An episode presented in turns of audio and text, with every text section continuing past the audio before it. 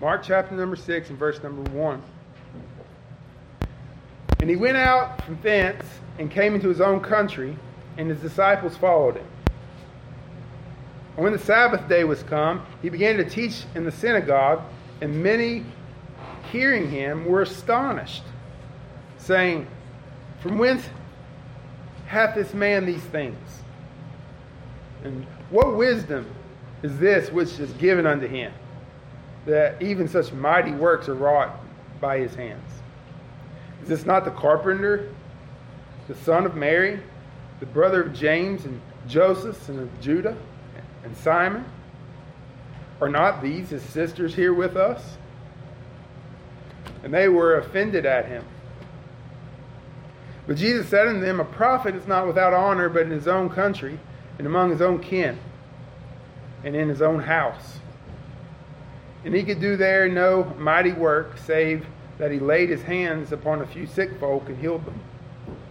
He marveled because of their unbelief. And he went around about the villages teaching. And he called unto him the twelve and began to send them forth by two and two, and gave them power over unclean spirits, and commanded them that they should take nothing for their journey save a staff only, no scrip, no bread, no money in their purse, but be shod with sandals, and not put on two coats. And he said unto them, In what place soever you enter into a house, there abide till you depart from that place. And whosoever shall not receive you, nor hear you, when you depart thence, shake off the dust at your feet for a testimony against them. Verily I say unto you, it shall be more tolerable for Sodom and Gomorrah in that day of judgment than for, for that city. And when they went out and preached, the men should repent. And they cast out many devils and anointed with oil many that were sick and healed them. And so now, if this was a movie, we cut the scene and we go over to a different location and we'd show up in the palace. And now we're in a new scene, a new location. And when King Herod heard of him, for his name was spread abroad, he said that John the Baptist was risen from the dead. And therefore mighty works do show forth themselves in him. Others said, That is Elias. Others said, That is a prophet, or one is a prophet. But, but when Herod heard thereof, he said, It is John, whom I beheaded. He is risen from the dead. And so now we have a flashback. So now we're going to go back in time and find out what Herod's talking about because up until this point, chapter 1 tells us John was in prison, and that's the last we hear about John the Baptist. So now we, we find out what happened to him in this new scene, and now we're going to flash back and get the backstory what happened.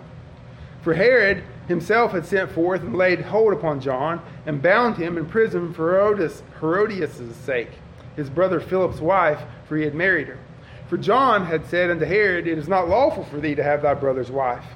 Therefore Herodias had a quarrel against him, and would have killed him, but she could not. For Herod feared John, knowing that he was a just and a holy man, and observed him. And when he heard him, did many things, and heard him gladly. And when a convenient day was come, that Herod on his birthday made a supper to his lords, high captains, and chief estates of Galilee. And when the daughter of the said Herodias came in and danced and pleased Herod and them that sat with him. The king said unto the damsel, Ask of me whatsoever thou wilt, and I'll give it to thee. And he sware unto her, Whatsoever thou shalt ask of me, and I will give it to thee unto the half of my kingdom. When she went forth and said unto her mother, What shall I ask? She said, The head of John the Baptist. And she came in straightway with haste unto the king and asked, saying, I will that thou give me by and by in a charger the head of John the Baptist. And the king was exceeding sorry, yet for his oath's sake and for the sakes of which sat with him, he would not reject her. And immediately the king sent an executioner and commanded that his head be brought. And he went and beheaded him in the prison. And brought his head in the charger and gave it to the damsel, and the damsel gave it to her mother. And when his disciples heard of it, they came and took up his corpse and laid it in a tomb. And so now, into flashback, into scene in Jerusalem. So now we go back to Jesus. In verse 30. And the apostles gathered themselves together unto Jesus. So he sent them out, and now they're coming back. And he told them all the things both what they had done and what they had taught. And he said unto them, Come ye yourselves apart into a desert place, and rest a while, for there were many coming and going, and they had no leisure so much as to eat. And so today I'm going to be preaching about unbelief. Um, we see unbelief in Nazareth, we see unbelief in the palace. And this, the story goes back and forth between those two scenes. You have unbelief, then Jesus sending out the 12. Then we have a, a new scene with Herod and a flashback, and we have unbelief there and the consequences of it. Then we go back to where we were with Jesus, with the disciples having gone out, finished their mission, coming back and telling Jesus what started. Now, Mark has a reason why he tells the story this way. It, it connects all these things. So uh, you might not tell a story this way. Some people tell stories different ways. Luke likes to tell a story. He'll say this happened, and this happened, and this happened, and on to the next thing. But Mark will start a story, jump to another one, tell that story, and then jump back to the one he started with. But when he does that, he's, he's weaving um, he's weaving something together to, to make a point. And so, uh, what is the point here? Well, um, as we go on, I believe we'll see how all these things are connected. The Gospel of Mark actually begins with John the Baptist crying in the wilderness, preparing the way for the Lord. And we understand from the very beginning, John is God's prophet. And he comes in the name of the Lord, preaching the word of God as prophesied in the Old Testament, announcing the Messiah is coming. So John preaches as God told him, he baptizes him as God directed him, and declares one is coming, one who I'm not even worthy to untie his shoes. Jesus comes, is baptized by John. God declares audibly, This is my beloved Son in whom I'm well pleased. The Spirit visibly descends upon Jesus. So Jesus is the Father and the, Son, uh, the Spirit testify this is the beloved Son of God who has come uh, to take away the sin of the world. Jesus goes out into the wilderness and defeats Satan. And then in Mark 1:14 it says, Now after that John was put in prison, Jesus came into Galilee preaching the gospel of the kingdom of God, saying, The time is fulfilled, the kingdom of God is at hand. Repent ye and believe the gospel. And then right after that, Jesus calls his first disciple. Then Mark takes off like a, a rocket in the first five chapters. Jesus goes and, and heals and teaches in the synagogue, and people were astonished at his, his authority and astonished at his power over unclean spirits, over sicknesses. He does things that people can't believe, and, and he starts, people are following him, and he, great multitudes are coming to him and pressing against him that he can't even get through, and people, uh, you know, remember they had to lower the, the guy in through the roof because they couldn't even get close to the house. And so the trajectory thus far is that more and more people are believing. Chapter 5, you have that great chapter of faith where you have the healing of the man that was with, of, of possessed of legions. You have uh, Jairus with great faith that Jesus could heal his daughter, and he raised her from the dead. You had the woman with the issue of blood who had great faith, just to touch his garment, and she would be saved. So you're seeing that it looks like he's taken the world by storm, and, and, and everyone's going to believe. But then, chapter 6, it takes a stark turn, and, and things start, there's an ominous feel. Instead of great things being met by faith, you see these, he's rejected. Instead of calling his disciples to come to him, he's now sending them out to do the work of God in his name. And now we find out what happened to John the Baptist. He was not met with joy, he was not met with honor, but he met with the prophet's fate. Jesus' mission started when John was imprisoned, and now we see the disciples' mission starting with John's death. And this whole section takes an ominous tone that the message of the gospel of of God, the message to repent and have faith in the Lord Jesus Christ, that, that God has called all men to repent, to trust in Christ, is not going to be met with joy but hostility in this dark world. And though there are some that do believe, we see that the truth is not universally accepted, but just about universally rejected. And so we begin with unbelief in Nazareth. So Jesus demonstrated all that miraculous power in chapter 5. So he comes back home. Saturday comes. It's the Sabbath, and Jesus is going to synagogue. And he taught. The Son of God opens the Word of God and teaches the truth of the Word of God. And people are just astonished. Could you imagine what it'd be like to hear Jesus teach the Word, teaching the Word?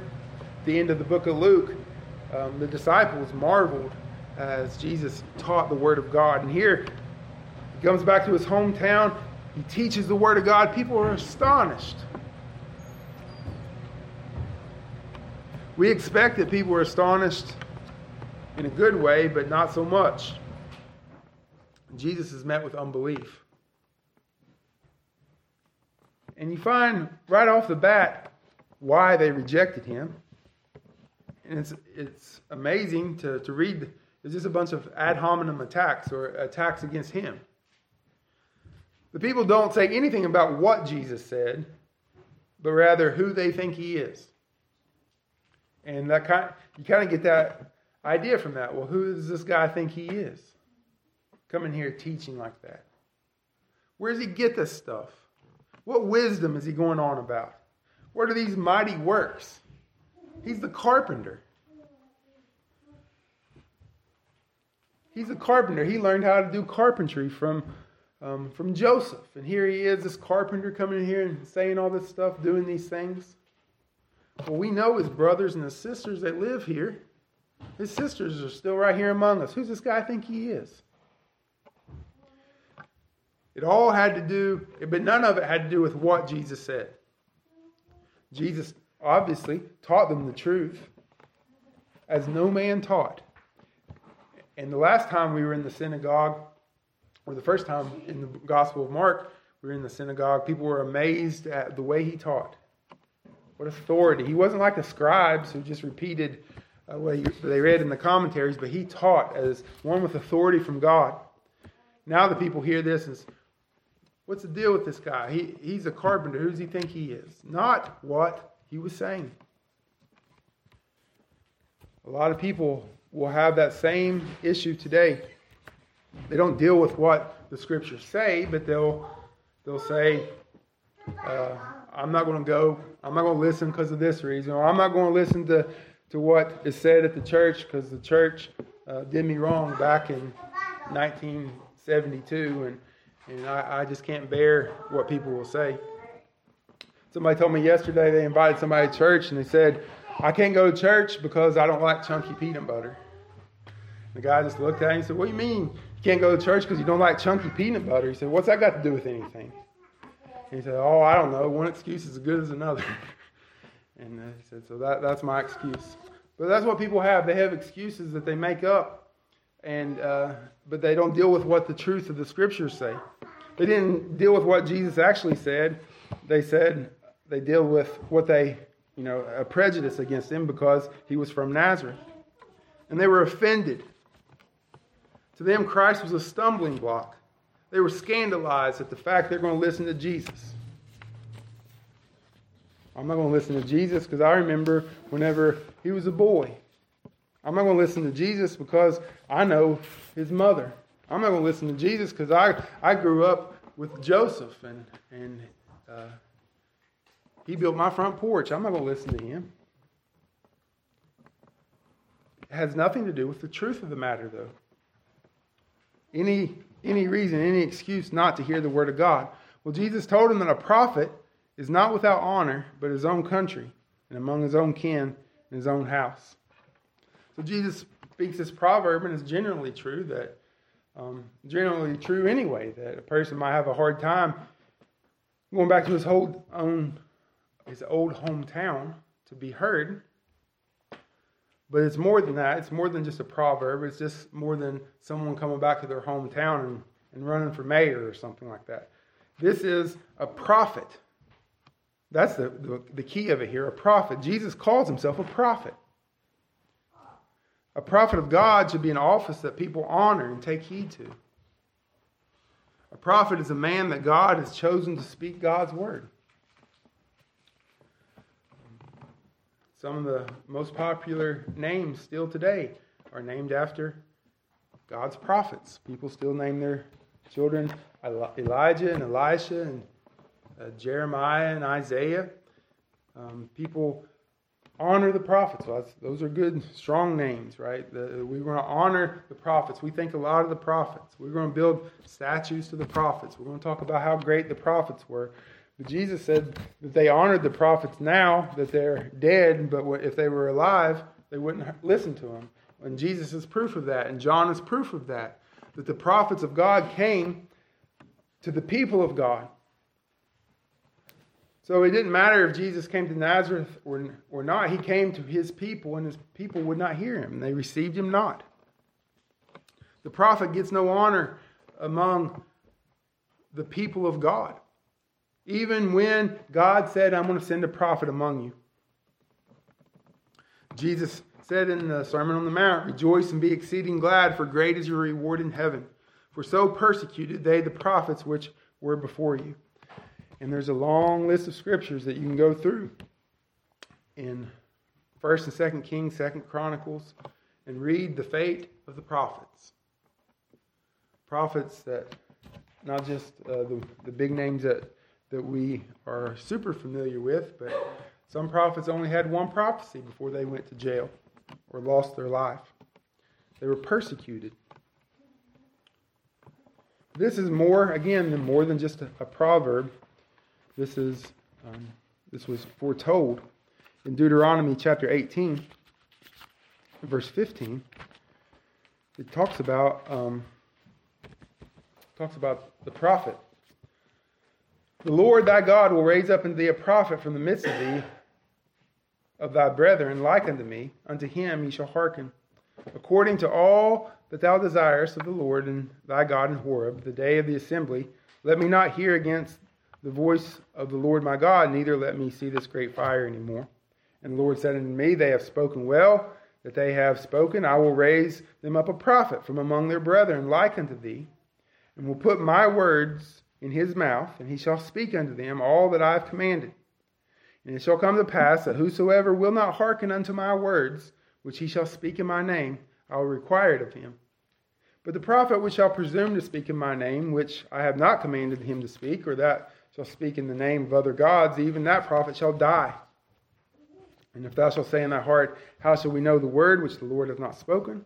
When a prophet speaketh in the name of the Lord, if the thing followeth not, nor come to pass, that is the thing which the Lord hath spoken. But the prophet hath spoken it presumptuously, thou shalt not be afraid of him. So the Lord said to the people of Israel, Remember whenever I came to the mountain, and you said, we can't stay. The voice of the Lord, let, let's send somebody else. And, and then Moses spoke for them. Well, God said, I'm going to send another prophet just like you, one who is going to speak my words to the people. I will raise up thee a prophet in the midst of thee. The Lord thy God will raise up thee a prophet from the midst of thee, of thy brethren. But he says, like unto me. So from the house of Israel would arise a prophet. And they weren't to say, well, he comes from Israel, he comes from my hometown, so I'm not going to listen to him, or I can't listen to him because he doesn't come from where I think he ought to come from. No, they are to listen to this prophet because he's going to be speaking the words. And that was going to be the blessing that this prophet, the prophet, the prophet of prophets, is going to rise up from among them. That's a blessing, not a curse, not a stumbling block. And he's going to speak the words of the Lord. But they say, well, what, how will we know? How will we know if this isn't just some goofball who comes along and, and says, well, I'm the prophet. You have to do everything I have to say because I'm a prophet. People do that today, don't they? They say, Well, I got a word from the Lord, so you have to listen to me. Well, how do I know if you have a word of the Lord? Well, in the Old Testament times and in Jesus' day, uh, how would they know? Well, what's the word of God say? Well, if a prophet speaks in the name of the Lord, if the things follow not or come to pass, then you don't have to pay attention to them. If the prophet said something's going to happen and it's not going to, and it doesn't happen, actually that's the death penalty. And he said you don't have to worry about anything they say, because my prophets won't lie. My prophets are going to be 100% accurate all the time. So how are they supposed to judge the prophet? By where he came from, only in the sense that it, does he come from Israel? But they weren't supposed to reject him because of that. They were supposed to be clued in that, oh, yeah, this is what the Lord says. So someone rises up from the house of Israel and says, I am of God. How do you judge? Well, you judge by what he says. You judge by the words he says. Not the way that he looks, not if not to the personal attacks or any such thing. But the, the prophet would come, he would give the signs of the prophet, and he would declare, Thus saith the Lord. And if what he says is true, then you got to listen to him. That's the test. Is what he says true? Well, the people in Nazareth didn't care about what he said, but how he said it and where he was from.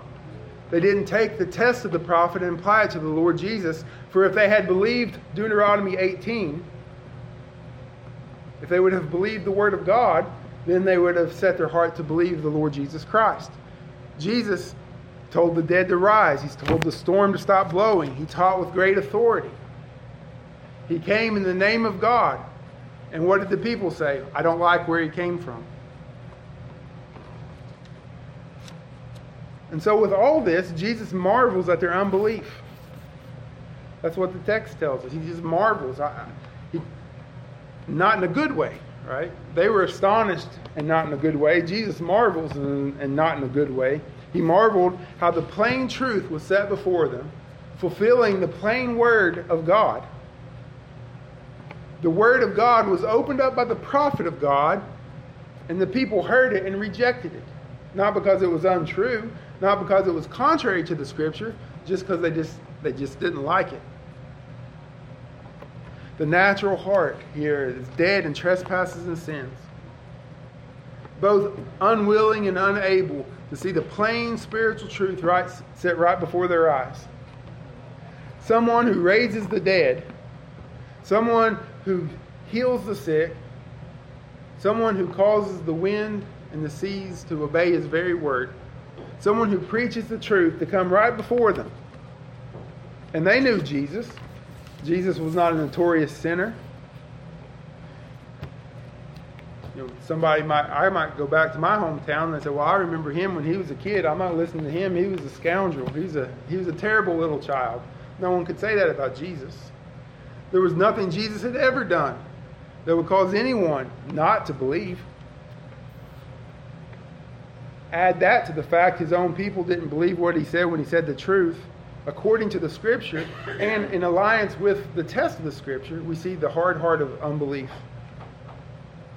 So Jesus does no miracles there.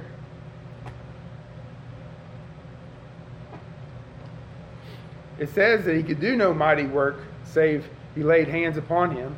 And so the way that's written, some might say, well, that means faith is what gives Jesus the power to do miracles. And because Jesus couldn't, because people didn't believe, then Jesus didn't have the power to do the miracles. But that's not what that means. Faith is not the object that gives Jesus the power. But rather, without faith, there's no point in doing the miracles to start with. Marshall said a miracle leads nowhere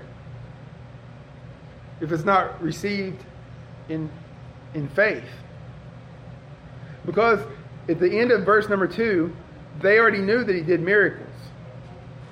And what wisdom is this which is given unto him that even such mighty works are wrought by his hands? So it's not that Jesus, if he would have just done some miracles, they would have believed. Jesus gives no miracles because why would he? Why would he heal the sick in a display of his mighty power when they've already rejected him knowing that he's already done the miracles. Their case against him was not that Jesus couldn't do miracles. Their case against him was who does this guy think he is doing all these miracles? They, they already knew he did. And they rejected him. It wasn't, you know, when people will, will say something like, if God would give me a sign and then I would believe, well, that's not true. Because the people in Nazareth, they said, Give me a sign so I can use it to reject you even more. They already knew he did miracles, so why would he do more miracles? Why would he cast his pearls before the swine who would not believe? And so some came and they did come to him by faith, and, and Jesus laid hands upon them and, and healed them. But by and large, people would not come to him. Even though they knew he, he had the power to heal, they rejected him and would not they would not come to him. They would not believe. So with the rejection of the prophet, we get this foreboding sense that things are not going like we thought they were going to go. Things Jesus is not going to come and then all the world come to him. But he comes back home and is rejected. His own people um, reject him in dis- disbelief despite all the proof. The people have rejected Jesus and there is no faith. Well, Jesus calls the 12 and he sends them out two by two. And they go out fulfilling the requirements of a witness, testifying of Jesus. And Jesus communicates power to them. So they have power over the unclean spirits. He gives them the mission to do, He gives them the power to do it. These men weren't special, they're just ordinary guys, but they were empowered by Christ. And so the people attacked Christ for who he was, but the disciples were not something special. They just go out in his name. And so here's more testimony that those who go in the name of Christ have the power to do what he says. So all the glory points to back to Jesus, not these men. So when they go in the name of Christ and cast out demons and, and preach the gospel, they said, Well, who sent you? Well, Jesus of Nazareth has sent us.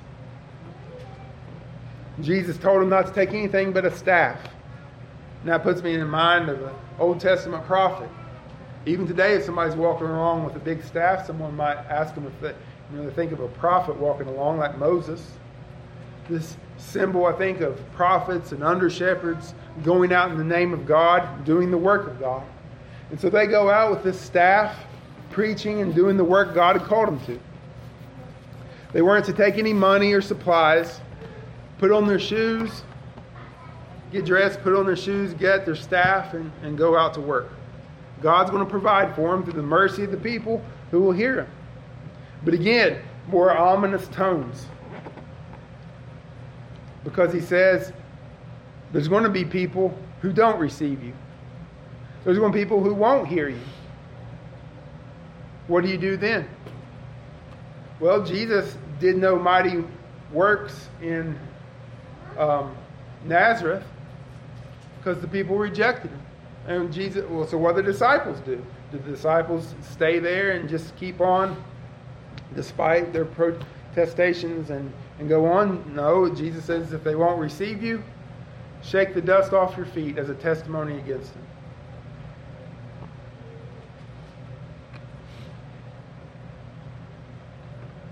You're not going to be universally loved.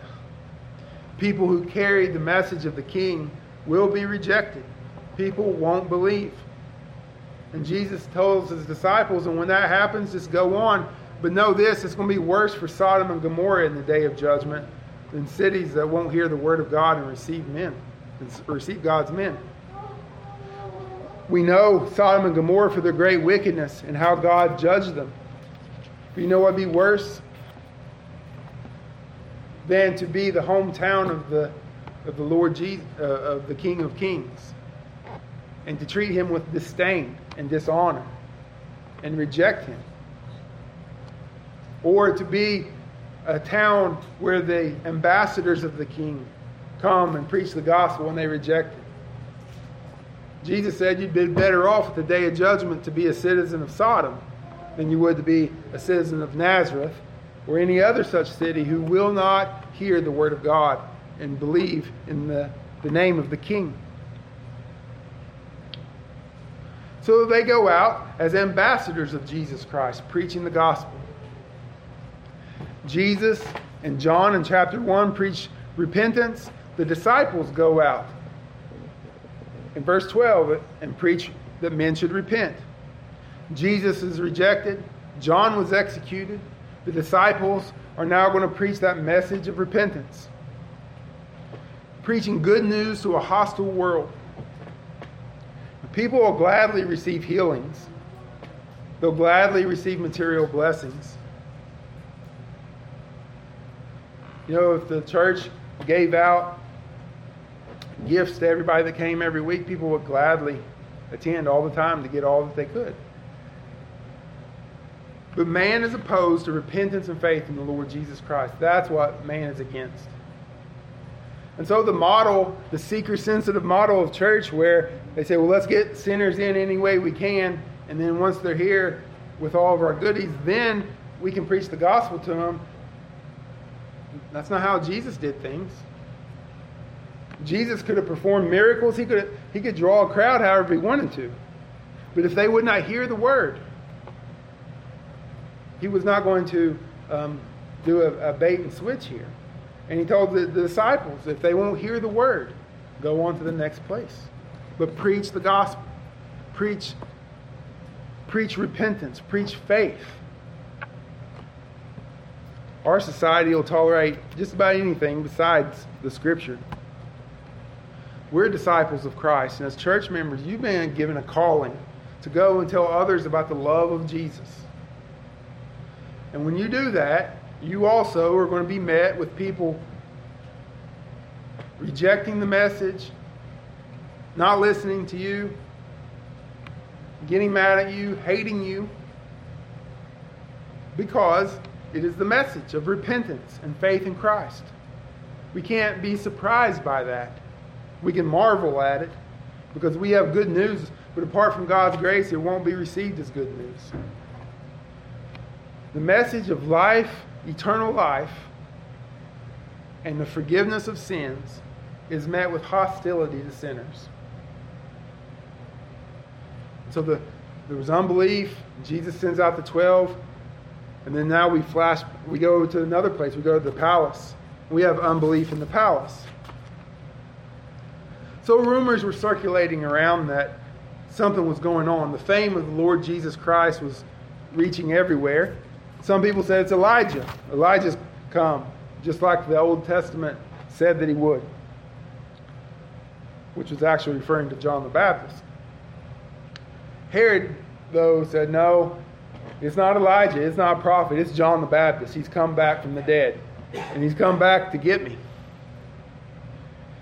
Well, we leave the, the disciples are out on their first mission preaching the gospel, and, and with all that, without that warning, we're wondering well, what's going to happen to them out by themselves. So we we find out what happened to John. Elijah is mentioned often in the book of Mark, and that's a theme, that's a thread that runs through this whole book, either explicitly or indirectly. Um, Elijah is mentioned, so here he's mentioned again. And so John came in the spirit and the power of Elijah, as we know, and his life reminds us of his ministry.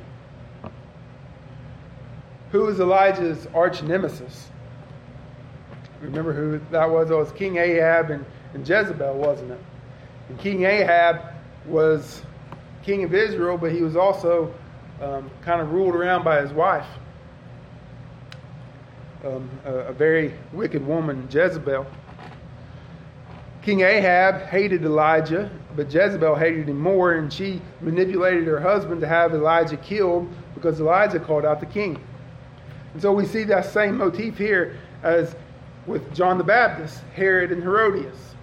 A prophet of God who calls out the wicked king and his wife and calls them to repentance. But they're not met with a humble, penitent attitude, but they hate, he is met with hatred, just like Elijah was. And so, bringing in Elijah and John the Baptist coming in the spirit of Elijah, and we see this set up that, that and Jesus talked about the prophet the prophet, how the prophets are met. So all this is, is coming from, you know, we got all this in mind with the Old Testament. And so John the Baptist was a prophet. And you think, well, what happened about John? Jesus said that prophets aren't are, are met with um, aren't met with love in their own country. What about John? Oh yeah, John, who comes like Elijah, meets with the prophet's doom, uh, like the prophets of the Old Testament. And this really, really messed up. This whole situation was messed up. Herodias was the daughter of Herod the, um, the daughter of the son of Herod the Great. So Herod the Great had uh, several boys, and Herodias was the daughter um, of one of those boys. Herod and Philip were also sons of the Herod the Great. So this Herod is the son of Herod the Great. So was Philip. So was Herodias. But they had, um, or so was Herodias' uh, dad. So um, Philip and Herod had different moms. And so what this all means is that Herod and Philip, or Philip married his niece, and then Herod married his niece who was married to his brother, and probably at the same time. So Herodias is Philip's wife and Herod's wife, and both of their nieces. So that's how messed up this whole situation is. And, and that's why it says it in verse 17 and 18. It says it twice. Like, if you didn't get it the first time, I'm going to tell you what happened the second time because this is really what happened. This was a, you know, just the whole scene is full of incestuous, creepy uh, vibes, especially when Herodias comes in, Herodias' daughter comes in starts dancing for her stepdad and all of his buddies. I mean, just, the whole thing is gross. And we can see why John preached against it. This is wickedness. It's, uh, it's forbidden from the book of uh, Leviticus. And John said as much. John didn't go and say, well, to each his own, or love is love, or any such thing. He said, no, this is wrong. You shouldn't be doing this. And he preached against sin. Not because John was a hard man, but because he called people unto repentance. He called them to turn from their sin and trust in the living God. Well, Herod and Herodias didn't meet this message with repentance and faith. Herod doesn't pay any attention to what John says, but he does respect him and listen to him. And that's the mind boggling thing to me, where the, the text says that he feared John, knowing that he was a just and holy man, and observed him when he heard him and did many things and, gla- and heard him gladly. John says, That's wicked. He said, Boy, that's a good message, preacher. Always do like to always do like to listen to John the Baptist preach. And the funny thing is, the people in Nazareth rejected Jesus for what he said. Herod, like John the Baptist, probably because of the way he said it. Because John's dressed in the camel skin and such, and and and Herod probably says, Boy, I like to hear that wild man preach. I like to hear that guy. He looks like a prophet, he sounds like a prophet. I, I sure do like to hear John the Baptist preach. We didn't listen to a word he said. He just he liked the outward form. So so Nazareth and, and in the palace, it wasn't what he was saying so much that they believed, but Herod just liked the way, and the, the other people didn't like um, uh, Jesus where he grew up. Herodias, on the other hand, she did listen to John, and she hated him because of what he said. And it didn't matter what he looked like or where he came from. She just hated what he said. And she doesn't want him to hear. She doesn't want to hear John. She doesn't want anybody else to hear John. She wants him dead. So now it's Herod's birthday, and it's not the cake and ice cream kind of affair. This was uh, reeks of paganism and debauchery. So you take that incestuous marriage and then the stepdaughter dancing, and the whole thing is just rotten to the core. And so Herod and his uh, his Herod goes and says, "Well, I'll give you whatever you want." And she goes and talks it over with her mom. Now, mothers, if your daughter comes and tells you what just happened here, think about what you would do. Well, I'm sure Herod probably wouldn't have much life left in him, would he? If if you found out what was going on there in the palace. And, and the daughter comes and say, Hey, listen what stepdad told me. But what's Herodias do? Instead of being outraged, she uses that to her advantage and says, Okay, go back and ask him for John the Baptist's head. It's so, so wicked. Well, Herod ran his mouth in front of his friends and made a rash vow, and now he feels trapped. And this is one of those things where people say, "Well, I can't, I can't go back on my word. My word is my bond." This guy, who married his brother's wife, who married his niece, who had his stepdaughter in this party doing whatever she was doing, now he's a moral man. Now, now he can't go back on his vow because we all know Herod's Herod. Uh, he's nothing. He's a he's a the epitome of of morality. No, he doesn't want to look bad in front of his buddies. He doesn't want to back down. And so he's going to use this as an excuse why my hands are tied. I, there's nothing I can do. Even though there are ways that a person could ask for repentance and offer sacrifice for rash vows in the, the Old Testament. He would rather have somebody murdered than to look bad or weak in front of his buddies. So he has John the Baptist murdered. Practically speaking, you see how much trouble you can get into when you start down going down the wrong road. You can see how what caring about what other people think about you is a dangerous trap, and even being involved in such situations is a dangerous trap. You can see what a blessing it is to be married to a virtuous woman as opposed to a wicked spouse. But this whole scene foreshadows the cross. John was handed over, just like Jesus will be handed over. John was executed by a morally weak political leader who gets tangled up in these political maneuverings and did what he really didn't want to do because he feared man, just like Jesus is going to. John's death casts this shadow over, uh, over this section of the book of Mark and just gives us this, this, this foreboding that something bad is about to happen. People are not going to hear this message. He's not met with, with joy and celebration, but met with death and persecution and hatred. Well, John comes, his disciples, they take him and lay him in the tomb. Well, finally, we come to the return of the 12. And, and now they're not the 12, they're not the disciples. In verse 30, they're the apostles. An apostle is a sent ambassador. They were Jesus' official representatives. They're the sent ones of Jesus.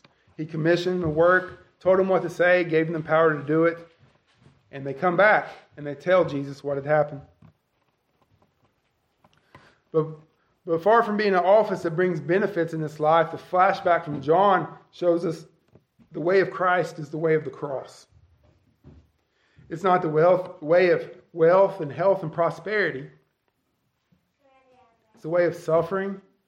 It's the way of shame. It's the way of persecution, oftentimes. And so, what Jesus does, he tells them, Come ye unto yourselves apart to a desert place and rest a while, for there were many coming and going. They had no leisure as much to eat. So Jesus cares for his apostles. He cares for his men. He's not a cruel taskmaster. The work of the Lord is not grievous. But he said, Come and rest. Take some time to rest your body because you've been doing this work and people were pressing upon you, rest a while. He, he cared for his people. Jesus is compassionate.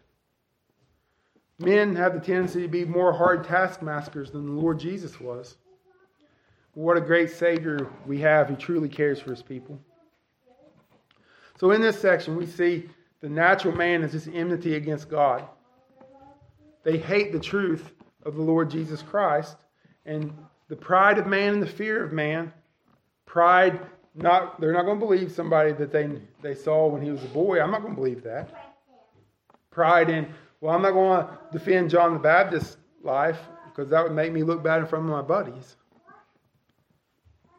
The work of the Lord will accomplish his will. So remember, our call is to faithfulness, not to success.